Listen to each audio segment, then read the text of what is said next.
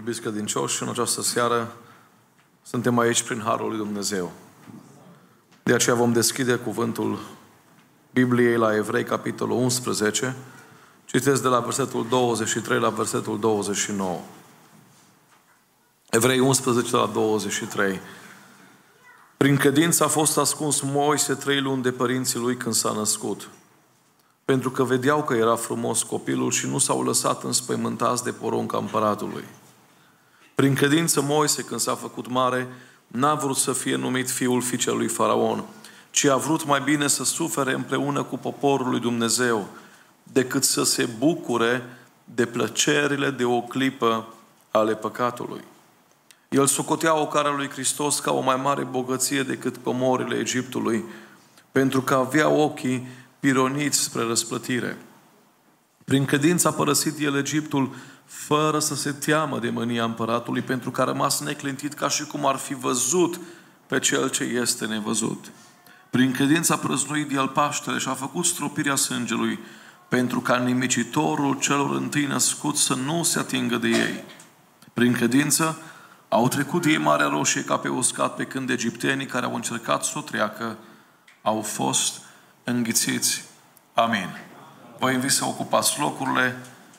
Iubiți frați, surori, prieteni, tineri, spunem tuturor un bun venit la casa lui Dumnezeu și apreciem că v-ați făcut timp într-o zi de miercuri, la mijlocul săptămânii, să fiți aici și ascultați un cuvânt din partea lui Dumnezeu. În seara aceasta aș vrea să vorbesc despre alegeri. Dacă poți, te rog să mă afișez PowerPoint-ul. Și într-un mod special vreau să vorbesc despre alegerea credinței, alegerea credinței. O să încep cu un slide pe care probabil că îl cunoașteți. Nu trebuie să vă întreb ce reprezintă asta, pentru că fiecare dintre voi știți povestea submarinului Titan. Însă vreau să spun câteva lucruri în introducerea acestui mesaj relevante din această istorioară. Directorul acestei firme, Titan, directorul executiv CEO, a ales, și vă rog când auziți cuvântul alegeri sau al, a ales, să fiți foarte atenți. A ales să folosească mai degrabă fibre de carbon pentru a construi structura submarinului decât titan sau oțel. În limba engleză se numește cost reduction sau să ieși cu ceva mai ieftin, să ieși un material mai ieftin. Atenție, mai ieftin nu înseamnă mai rezistent. Tot CEO acestei companii a ales să concedieze un angajat care și-a exprimat îngrijorarea cu privire la siguranța submarinului. Decât să rezolvi ceea ce el ți-a spus, a fost mai ușor să-l dai afară. Tot acest director al acestei firme, iubiții mei, a ales să nu urmeze standardele de siguranță din industrie. Patru persoane au ales să plătească 250.000 de dolari pentru a se îmbarca aici și a vizita Titanicul. Acele patru persoane au fost obligate să semneze un contract înainte să se urce pe acest submarin. În contract, doar pe prima pagină, se menționa de trei ori cuvântul moarte. Și în alte locuri se menționa, dar am subliniat. Chiar pe prima pagină, că noi de obicei când semnăm ceva, citim prima pagină și ne uităm unde putem semna. Pe prima pagină era menționat cuvântul moarte de trei ori și totuși oamenii aceștia au semnat.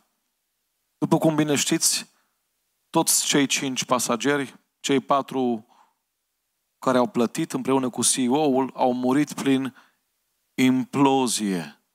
Iubiții mei, moartea lor a fost suma alegerilor lor. Viața noastră până la urmă este suma alegerilor noastre de fiecare zi. Nimeni nu va ajunge în rai din greșeală și nici în ea din greșeală. La fel cum nimeni nu ajunge repetent din greșeală și nici premiant din greșeală. Nu poți să ai nicio zi în viața ta fără să faci cel puțin o alegere. Alegem să ne trezim sau să mai stăm în pat. Alegem să mergem la muncă sau să omitem munca. Alegem să mergem la facultate, la cursuri sau să spunem cred că profa are COVID și nu vine astăzi. Alegem să ne implicăm mai mult în biserică sau să nu ne implicăm deloc. Alegem să mâncăm prânzul sau să sărim peste el.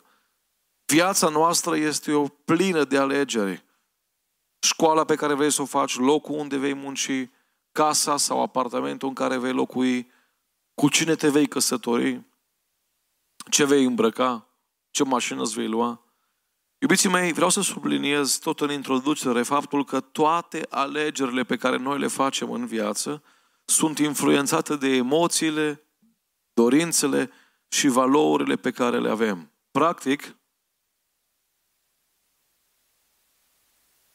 valorile tale determină alegerile tale. Dacă vei rămâne numai cu slide-ul ăsta în seara aceasta, la care pot să-ți dau cel puțin 100 de versete biblice, dar nu vreau să vă mitraliez cu versete, îți vei schimba viața în seara aceasta. Noi de multe ori vrem să schimbăm alegerile unor oameni sau deciziile lor. Însă vreau să vă spun, iubiții mei, că dacă îi schimb valorile la o persoană, automat îi se schimbă și deciziile.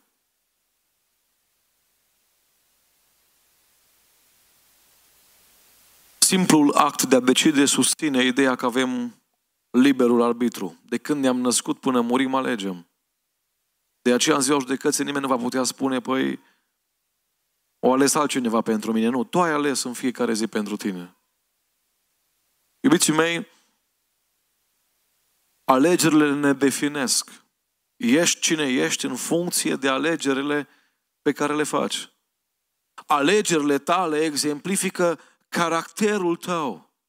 Eu nu pot să-ți văd caracterul pentru că el e în personalitatea ta, el este ascuns. Însă pot să-ți văd alegerile și îmi dau seama de caracterul tău. Și acum foarte atenție mare, vă rog. Caracterul tău este maxim influențat de credința ta. Și aici am vrut să ajung și să intru în mesaj. Că o să spuneți ce legătură are credința mea cu hainele care le port. Sau cu vorbele pe care le spun. Sau cu cine trăiesc în concubinaj sau în căsătorie. Când ni se spune să nu ne băgăm în viața nimănui. Iubiții mei, credința noastră influențează caracterul nostru, iar caracterul nostru influențează deciziile noastre. E atât de simplu. De înțeles, însă nu e simplu de schimbat. Sunt alegeri care duc la binecuvântări eterne și sunt alegeri care duc la fericiri pe termen scurt. Sunt, de exemplu, droguri și urmăriți subiectul acesta este foarte actual astăzi sau zilele acestea sau anii aceștia. Am predicat și la la biserică despre droguri. Pentru că din mărturisiri și din spovedanii știu lucruri pe care oamenii nu le cunosc într-un mod obișnuit. Este un drog, de exemplu, nu o să vă spun numele lui, care de 5 ori izmărește dopamina. Și oamenii aleg pentru termen scurt, 30 de minute, să se bucure. Sunt alegeri care duc la succes spiritual și sunt alegeri care duc la eșec sunt alegeri care duc la familii binecuvântate și sunt alegeri care duc la familii care eșuează. Unele decizii din viața noastră sunt minore, altele au consecințe veșnice. De aceea, iubiții mei, astăzi vreau să vă arăt cum arată credința adevărată. Cum să spuneți, măi, oare pentecostalii, baptiști, ortodoxi, ateiști, știți că și ateii au o credință. Spunea Frank Tuner, un apologet foarte bun, îți trebuie mai mare credință să fii ateu decât să fii creștin. Credința ta va determina cursul vieții tale de aici și veșnicia ta. Haideți să ne uităm cum arată credința adevărată.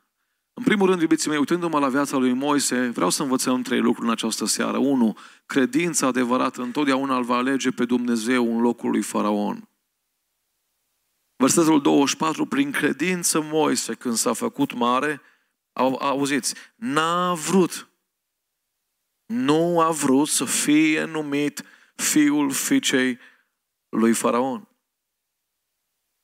Să știți că cei mai mulți oameni care aleg pe faraon în locul lui Dumnezeu, de fapt, fac lucrul acesta pentru că întotdeauna e mai ușor să nu asculți decât să asculți. Se uită la Biblie și văd 1200 și ceva de pagini.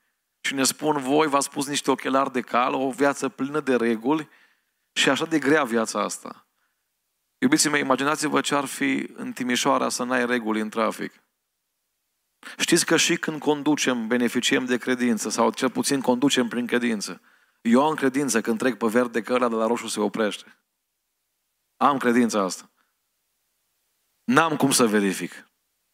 Poate FSD-ul de la Tesla poate verifica în timp real. Eu n-am cum să verific. Dar în fiecare zi eu am a fac niște alegeri și credința mea determină alegerile pe care eu le fac.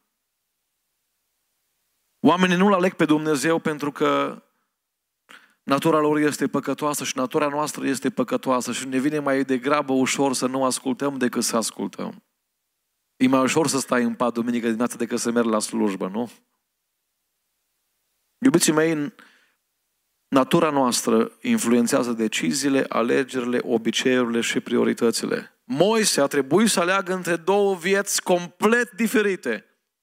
Prima ofertă, cea mai tentantă, să rămână mai departe cu faraon, să-l aleagă pe faraon, să aibă o viață cu prestigiu, cu putere și să moștenească ceea ce Egiptul îți poate da. Vă întreb astăzi, sincer, gândiți-vă, nu trebuie să-mi răspundeți. Ce ai fi ales în locul lui Moise? Adică te uiți la sclavii ăia evrei, știi că ești dintre ei și poți să zici, măi, pe mine Domnul m-a binecuvântat, m-a scos dintre ei. Te poți gândi și așa, știți? Sau poți să zici, vreau să sufăr împreună cu ei și vreau să-l resping pe faraon și să aleg pe Dumnezeu acestor evrei. Iubiții mei, nu există o stare neutră, neutră din punct de vedere al credinței. Oamenii care nu cred în Dumnezeu automat cred în faraonul acestei lumi care se numește diavolul. Dacă nu-L alegi pe Dumnezeu, rămâi cu faraon. Dumnezeu și-a trimis Fiul să moară pentru tine. Satana n-a făcut asta. Și totuși cei mai mulți oameni le aleg pe satana, pe diavolul. Vreau să vă întreb astăzi, ce, ce-ți va da diavolul sau ce-ți va da, ce-ți va oferi satana încât îl alegi pe el? Poți să-mi apreciezi, te rog, pentru câteva minute, două, trei minute, Ioan 10 cu 10, unul din cele mai puternice versete din cartea Ioan. Ascultați. Hoțul, adică diavolul, nu vine decât să fure, să înjunghie și să prăpădească. Atenție! Lucruri care le face diavolul în viața oricărui om care îl alege pe el. Mai întâi îți fură. Îți fură puritatea, inocența, pacea, binecuvântările. Acum, dacă mie îmi fură cineva telefonul ăsta, zic, mă, ok, mă duc mâine la iStyle în mall și poate reușesc să fac rost de altul. Atenție, diavolul nu se oprește la a fura. Să înjunghie. Să înjunghie. Să-ți ucide conștiința, principiile tale. Acum, dacă cineva te înjunghie, zici, mă, ok, sună cineva la 1, 2 și vine. Uitați-vă că diavolul nu se oprește nici măcar la a înjunghea pe cineva. El vrea să facă praf viața unui om.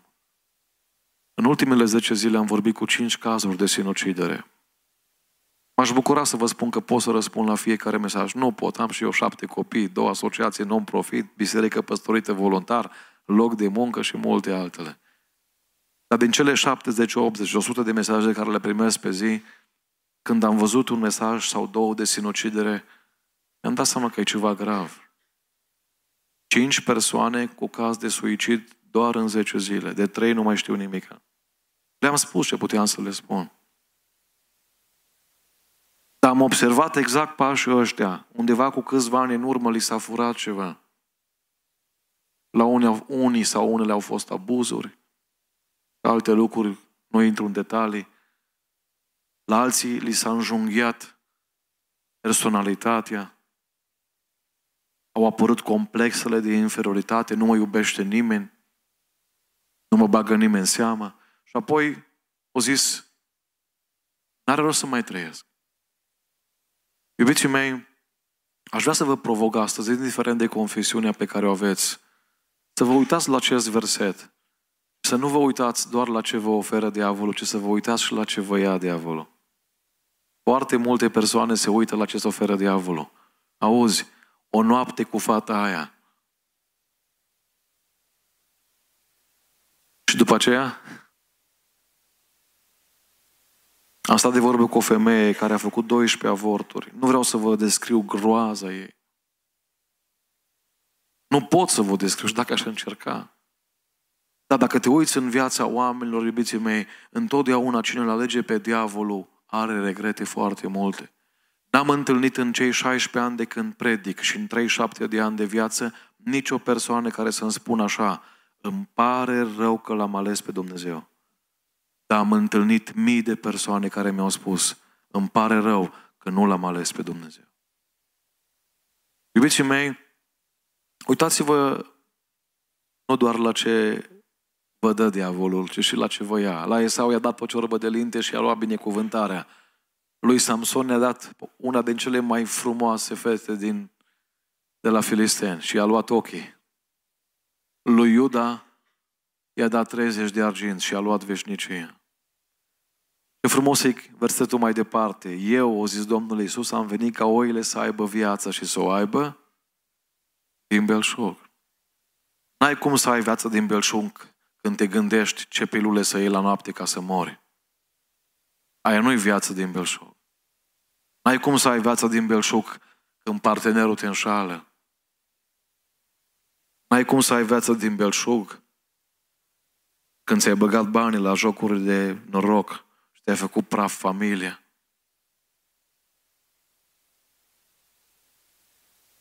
Aseară la Deva un băiat a condus două ore și ceva, patru ore, aproape cinci, dus întors.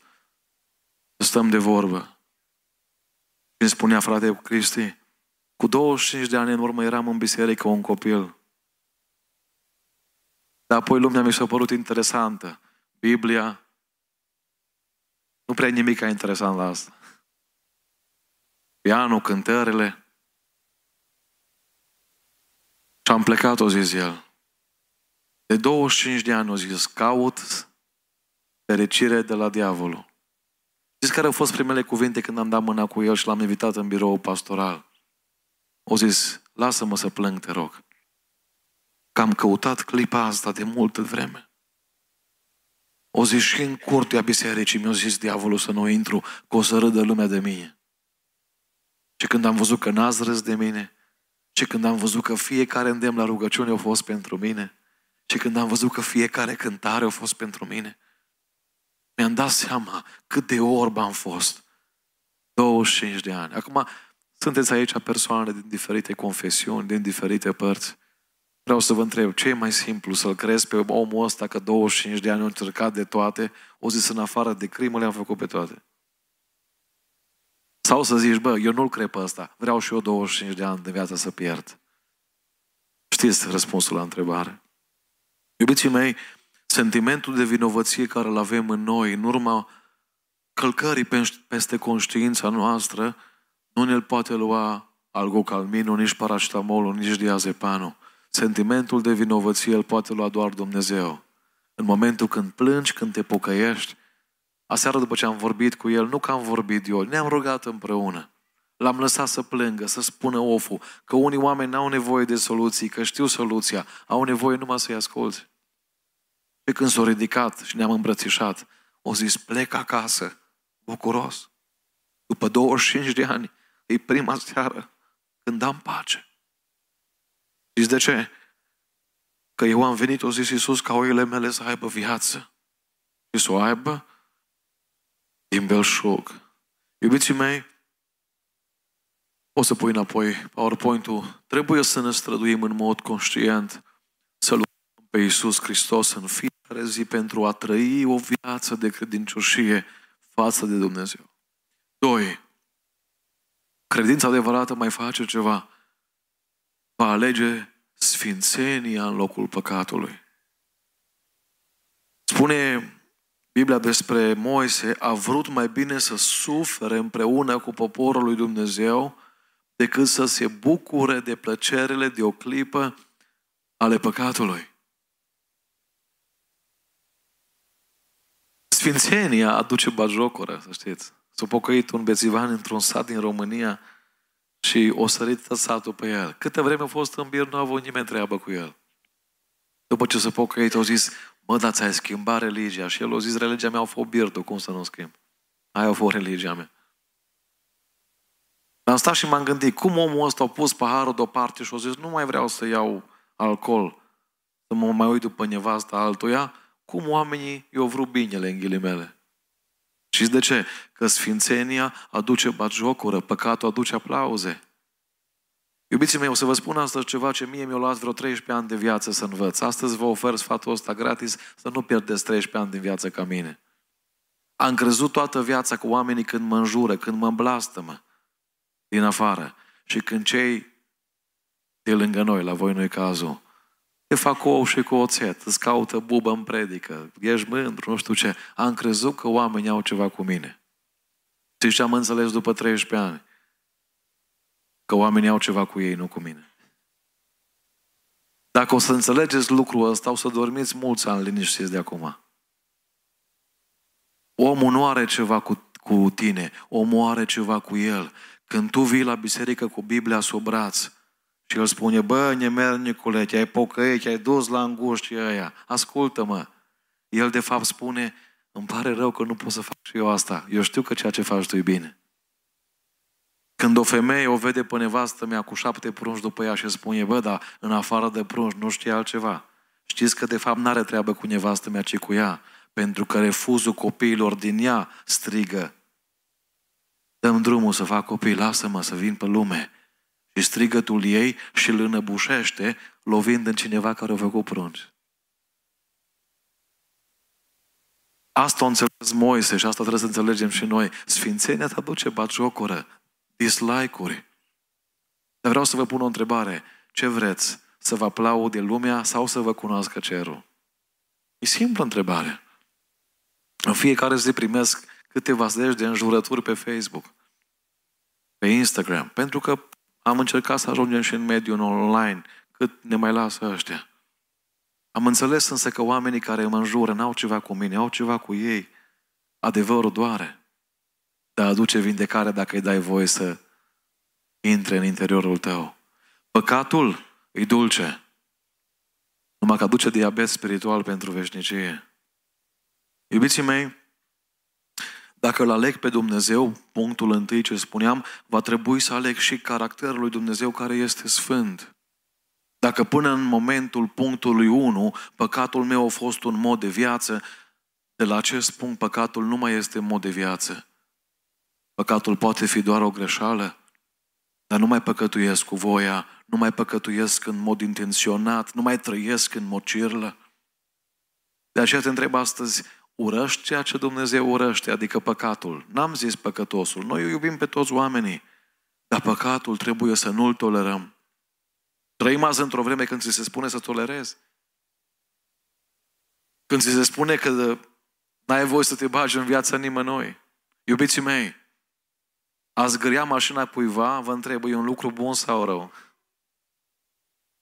Dacă Dumnezeu nu există, nu poți să-mi spui că a zgâria mașina este un lucru rău.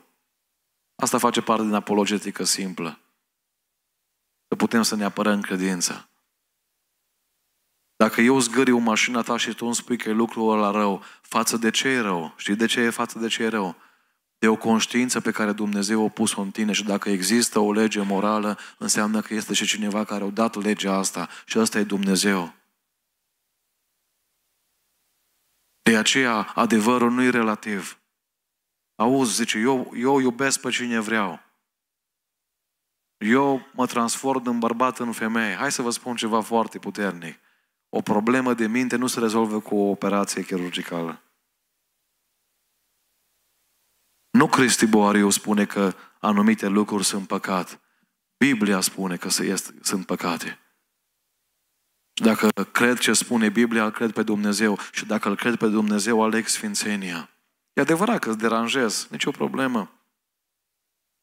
Iubiții mei, ă, păcatul îți va aduce aplauze de la colegi, de la vecini, chiar de la societate. Sfințenia, în schimb, îți va aduce izolare, furie și așa mai departe. Dar 1 Petru 4 cu 3 spune așa, ajunge în adevăr că în trecut ați făcut voia neamurilor și ați străit. Atenție, vorbește Petru la trecut, nu la prezent. Ați trăit în desfrânări, în pofte, în beții, în ospețe, în chefuri, în slujiri dolești neîngăduite. Dar ce se întâmplă acum când am ales Sfințenia și pe Dumnezeu? De aceea se miră ei. Oamenii de lângă tine se miră. Că nu alergați împreună cu ei la același potop de desfrâu și vă bat jocoresc. Iubite tiner, iubit tânăr, iubită tânără, indiferent de unde vii astăzi, asculți acest mesaj, vreau să spun ceva foarte important. Când vii la Dumnezeu, Dumnezeu îți iartă trecutul, dar trebuie să pui stop vieții tale păcătoase.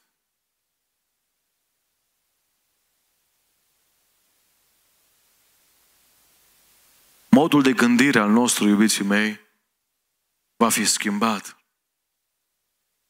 Datorită gândirii noastre, vocabularul va fi schimbat. Și din cauza vocabularului și a gândirii schimbate, faptele noastre, ceea ce facem în fiecare zi, vor fi schimbate. De aceea eu pe un om nu-l întreb dacă e pentecostal, ortodox, catolic sau baptist. Că știu din fiecare din ăștia care n-au nicio treabă cu Dumnezeu. Dar știu din fiecare din ăștia oameni care am văzut că au o schimbare. Dar uitați-vă, asta e ordinea. Nu încercați să schimbați faptele cuiva până nu i-a schimbat gândirea. Că va ține doar cât ține biserica, de la șapte la nouă sau de la șase la opt. Gândirea este schimbată, vocabularul este schimbat, lucrurile, faptele noastre sunt schimbate. Imaginați-vă o zonă de pământ, vrei să crești roșii. Nu poți să culegi roșii dacă nu semeni roșii. Dar înainte să semeni roșii, trebuie să cureți zona de buruien, de vegetație. Astăzi, Dumnezeu te invită prin glasul meu să cureți inima de dorințele tale păcătoase. Ostia 10 cu 12. Semănați potrivit cu neprihănirea și veți secera potrivit cu îndurarea. Deseleniți-vă un ogor nou. Este vremea să căutați pe Domnul ca să vină și să vă plouă mântuire. E adevărat, pocăința, pocăința doare. Atunci când vezi că păcatul tău a lovit în Fiul lui Dumnezeu, că a murit pentru păcatele tale, că a fost cuipat, că a fost lovit, ar trebui să te doară. Eu nu pot să-mi pedepsesc niciunul din cei șapte copii când vine la mine și spune, tati, chiar îmi pare rău pentru ce am făcut. Chiar îmi pare rău. Aseară unul din cei doi frumoși de aici, de lângă mine, când am ajuns acasă, era deja în pat. Nu vreau să ne întâlnim, nu vreau să ne vedem. Deci avea un sentiment de vinovăție. Iubiții mei, așa de ușor pedepsesc pe unul din copii când spune frate mi-a făcut, nu eu. Dar când spune eu am făcut, eu sunt de vină, n-ai cum să, să-l mai pedepsești. Asta așa de Dumnezeu de la tine în seara aceasta și de la mine. Pocăința doare. Citeam despre Thomas Talmage, un fost capelan din timpul războiului civil. Am mers într-o zi la dentist, nu erau anestezii ca și astăzi. Și dentistul a întrebat, domnule capelan, vă doare? Și capelanul a răspuns, desigur că doare. Este în afacerea ta, ca și în profesia mea. Trebuie să rănim înainte să putem ajuta. Trebuie să doară înainte să putem vindeca. Trebuie să extragi ceea ce nu e ok înainte să rezolvi. Trebuie să operezi înainte să scoți firele și să vindeci. Și în ultimul rând, iubiții mei, trei, Credința adevărată mai are ceva frumos. Întotdeauna va alege raiul în locul pământului, valorile eterne în locul valorilor trecătoare, dacă le pot numi valori. Asta am văzut de la Moise în al treilea rând în această seară. El socotea o cara lui Hristos ca o mai mare bogăție decât comorile Egiptului. Cum aviți atenți? Pentru că avea ochii pironiți spre Răsplătire, spre răsplătire. Iubiții mei, cei care ați fost în Egipt cunoașteți, uh, nu am ajuns încă acolo, dar am citit anumite cărți, știți despre Chiops, Chefren, Micherinos, piramidele acelea extraordinare, bogăția Egiptului după atâția mii de ani. Era tentant pentru Moise să fie următorul faraon. Era tentant pentru Moise să se concentreze la ceea ce pământul poate să-ți ofere. Un om al lui Dumnezeu s-a rugat pentru un demonizat. Și Duhul din acel demonizat a zis, îți dau bani și slavă a lumii câtă vrei. numai nu mă scoate afară de aici. Bob Dylan spunea într-un interviu recent, vă uitați la slava care o am, vă uitați la scenele lumii pe care am ajuns, o zis, mi-am vândut sufletul cu zeci de ani în urmă ca să primez lucrurile astea. Mai ies și demonii sinceri din când în când și ne mai spun din secretele lor. Înțelegeți? Moise a zis, nu vreau slava asta a lumii. Pentru că faraonii lumii rămân în cărțile de istorie ale lumii. Oamenii lui Dumnezeu rămân în istoria cerului. Dar e foarte important și punem te rog Evrei 11 cu 26. Vreau să rămână expresia asta, să ne uităm un pic la expresia asta. Avea ochii pironiți. Iubiții mei, ăsta nu, ăsta nu se uita la cer, cred că plouă astăzi și nu mă duc la biserică că plouă. Una e să te uiți la ceva. Unul din copiii mei m-am dus cu ei, cu el în Oșan acum vreo câțiva ani, avea vreo trei ani, acum are opt ani și eu știam cam unde unde e raftul cu jucării. Și eu am vrut să-l duc la făină, la ulei, la oțet, la ceea ce e nevoie pentru casă. Acum, eu îl țineam pe el de mână, el mă ținea și amândoi încercam să ne tragem unul pe altul. Până la urmă eu am biruit, că eram un pic mai înalt ca el, mai mare ca el. Acum aproape că mă ajunge deja. Și el o venit până la urmă, că nu a avut ce face. Dar știți cum era cu ochii? În spate era. La Lego era cu ochii. Iubiții mei, asta înseamnă să spironești ochii pe ceva. Corpul meu merge înainte, mă duc la servici mâine. Mă duc la facultate, dar ochii mei unde Spre cer. Am examen, ok, bun. Am un consult mâine, ok. Am de vândut o mașină pe OLX, ok, bun. Tot ce fac, să nu uit expresia asta, am ochii pironiți spre răsplătire. Iubiții mei, ă, dacă ne amintim de Ștefan, ne vom aminti de faptul că a trăit o viață sfântă și la fel și în viața lui, sfințenia a adus suferință. Fapte 7 cu 59 aruncau cu pietre în Ștefan care se ruga și zicea Doamne Iisus, primește, Doamne Iisuse, primește Duhul meu. Dar pune pe rog fapte 7 cu 55. Dar Ștefan, plin de Duhul Sfânt, uitați expresia, și-a pironit ochii spre cer. A văzut slava lui Dumnezeu și pe Iisus stând în picioarele dreapta lui Dumnezeu. Următorul verset și a zis, Iată, văd cerurile deschise. Iubiții mei, dacă vedeau oia care au dat cu pietre în el cerurile deschise, nu mai trebuia să zică, Ștefan, hai să vă zic ce live, transmise live am prins. Nu. Să nu uitați cei care loviți în alții, cei care dau cu piatră nu vă cerul deschis. Numai cei care încasează pe nedrept. Dar știți ce l-a făcut pe Ștefan să rămână tare? Locul spre care o privit. Eu dacă eram în locul lui Ștefan sau tu, cred că ne uitam să vedem cine dă cu piatra. Acum ești tu din Timișoara, mă. Nu ți-e rușine, mă. La mai că te-am dat apartamentul, mă. Nu ți-e un pic rușine? La obraz, mă. Noi așa facem. Când primim un mesaj, să vedem de unde vine mesajul ăla, cine l-a pus. Iubiții mei, vă invit astăzi să nu ne mai uităm la pietre, să ne uităm la Isus, să ne uităm la cer. Că poți să încasezi cât poți să iei. Un tir de bolovani, apoi nu mai simți nimic oricum. Dar apoi urmează o veșnicie întreagă, e pleonaj, nu poți să zici veșnicie întreagă, dar urmează miliarde de ani în care vei sta în slavă cu Dumnezeu. E foarte important unde ne uităm.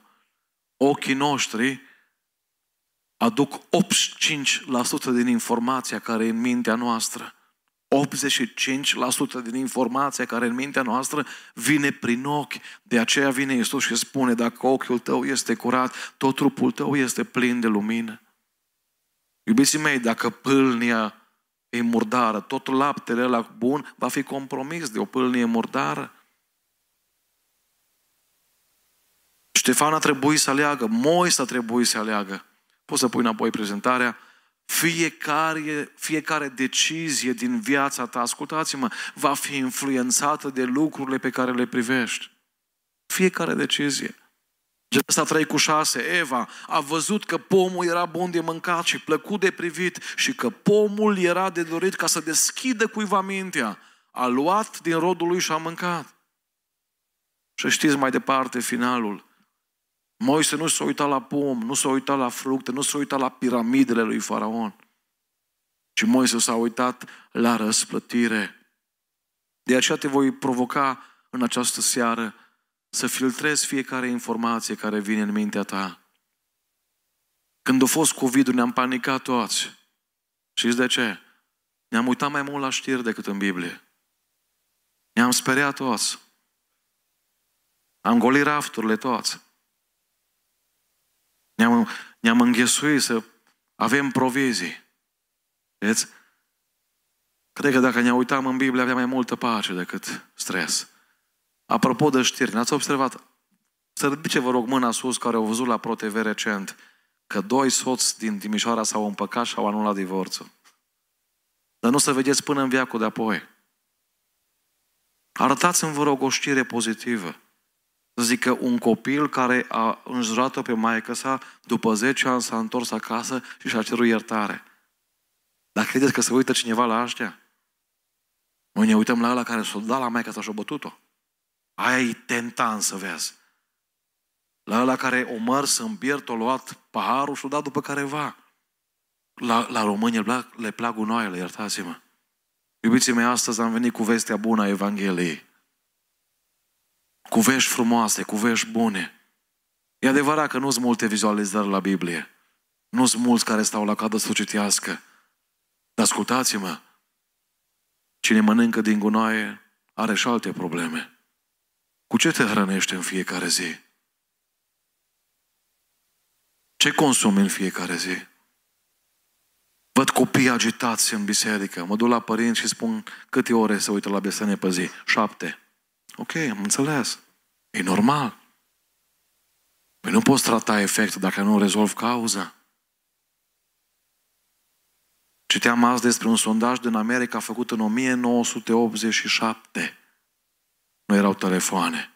Spunea așa, un cuplu petrece 27 de minute pe săptămână să vorbească unul cu altul și 37 de ore la televizor. Normal atunci că avem divorțuri. Pentru că avem toată ziua opțiuni să ne uităm, să dăm scroll. Numai că ascultați-mă, la fel cum ceea ce mănânci te influențează și ceea ce pui în fața ochilor te influențează. De aceea Moise a zis, eu aleg cerul. Eu aleg veșnicia și fiecare decizie din viața mea va fi influențată de modul în care privesc. O zice cineva, mă, la voi la pocăiți așa de greu, zice, n-aveți voie să mințiți. Și i-am zis, n-avem nevoie să mințim. Și dacă este vreun pocăit care minte, îi spun în față că nu sunt întâlnit cu Dumnezeu în veci. Iubiții mei, am 13 ani de căsătorie, nu mi-am mințit soția odată. În primul rând pentru că sunt păstor și predic și trebuie să fiu un exemplu că faptele noastre strigă mai tare ca YouTube-ul, ca vorbele.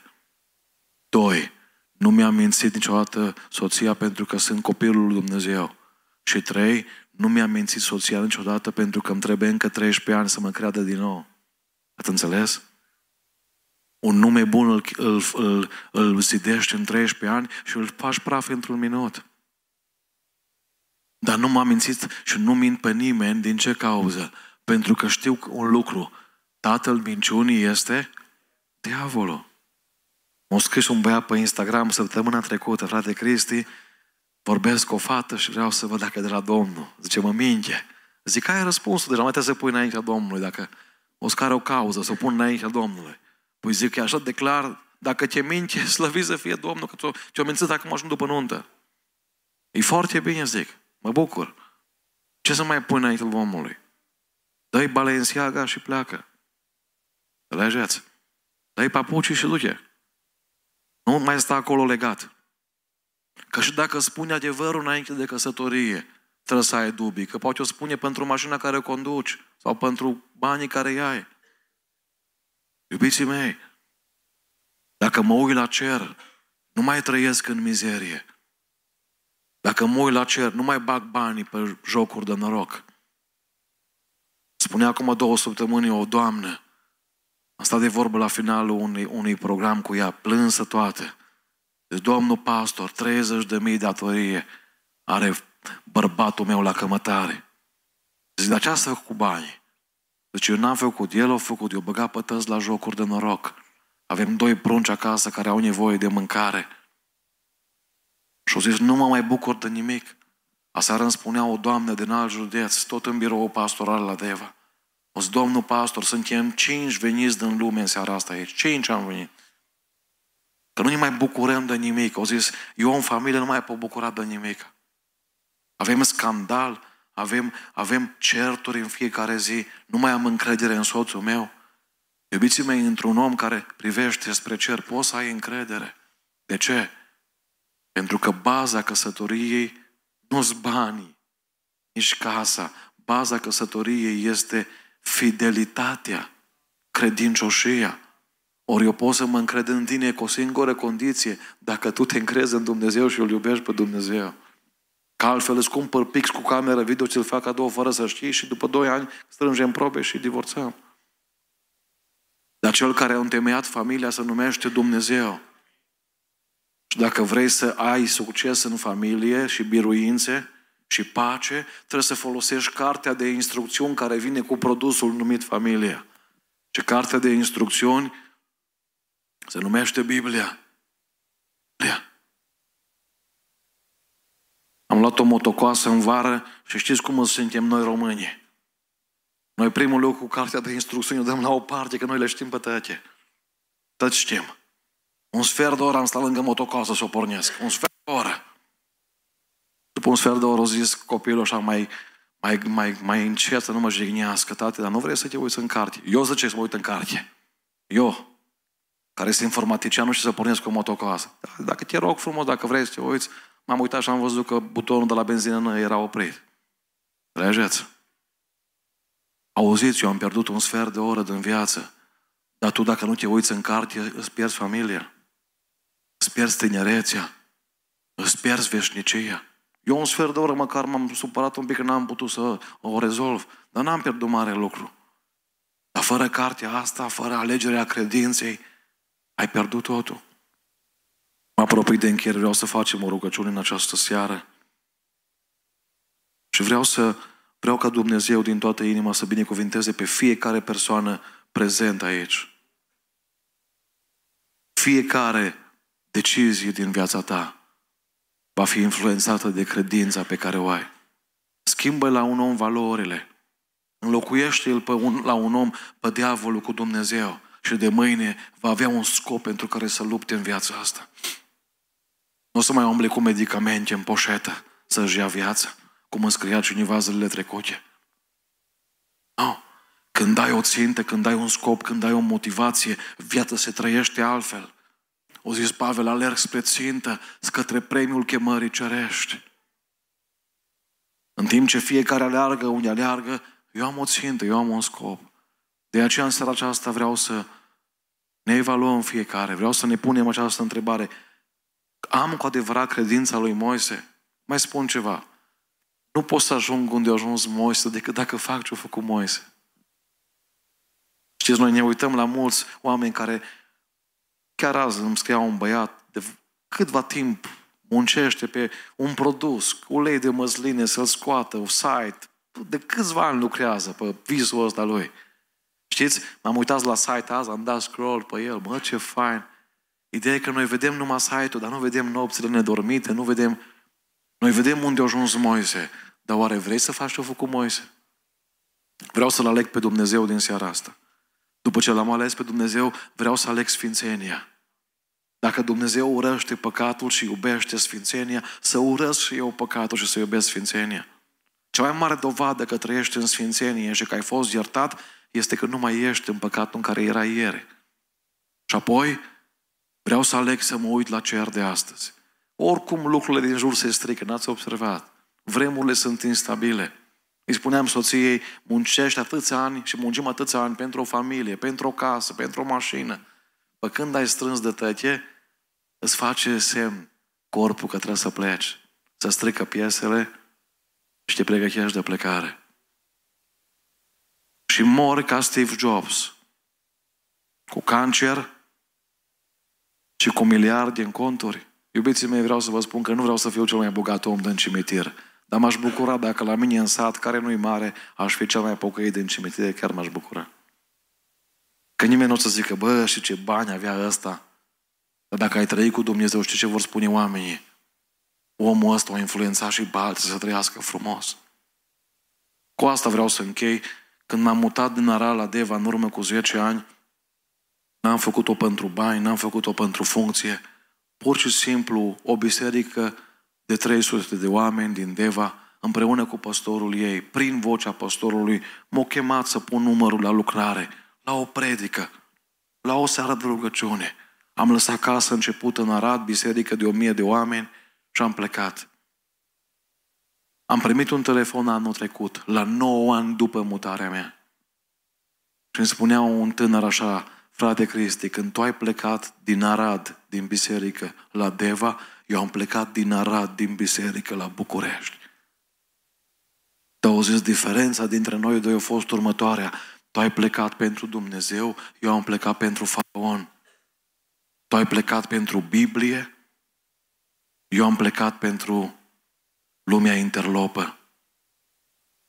Și au zis, mă uit acum după 9 ani și te-am sunat plângând să spun că am în buzunar 250 de lei, toți banii care mi-au lăsat diavolul după 9 ani de muncă pentru el.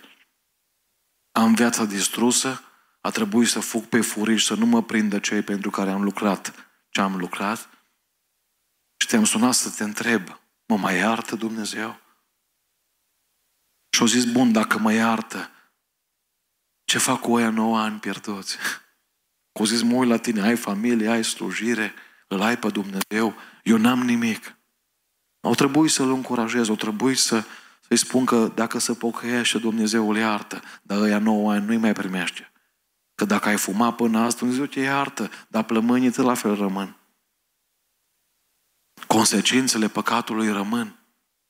Da, am rămas după ce am închis telefonul cu vocea asta a lui, în care regreta și în care îmi spunea, băi, a, așa mă doare, mai când tu ai plecat la biserică. Trebuia să mă duc și eu la o biserică.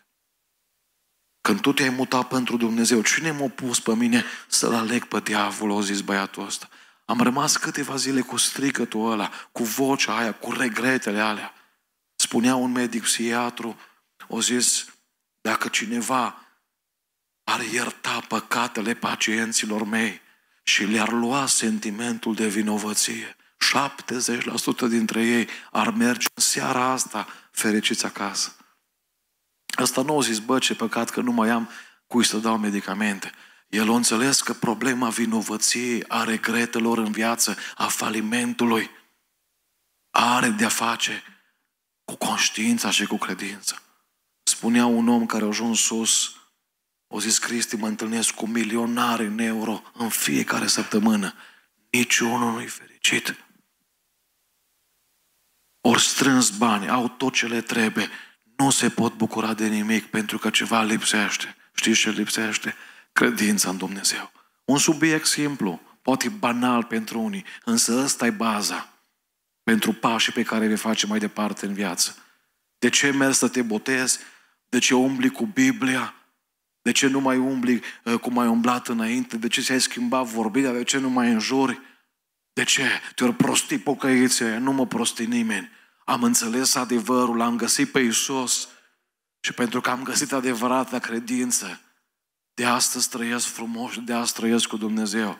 Și dacă Biblia îmi spune că la Moise s-a meritat, înseamnă că s-a meritat și la mine. Amin? Haideți în acest sens să ne ridicăm în picioare, iubiții mei, să facem o rugăciune împreună și acolo unde suntem fiecare să spunem Domnului ce avem în inimă. Să ne schimbe Dumnezeu valorile în seara asta, să ne, ne pună în noi credința dată Sfinților odată pentru totdeauna. Și apoi să zicem, Doamne, vrem ca și următorii pași să-i facem împreună cu Tine. Dumnezeu să ne asculte rugăciunea. Amin. Ne rugăm.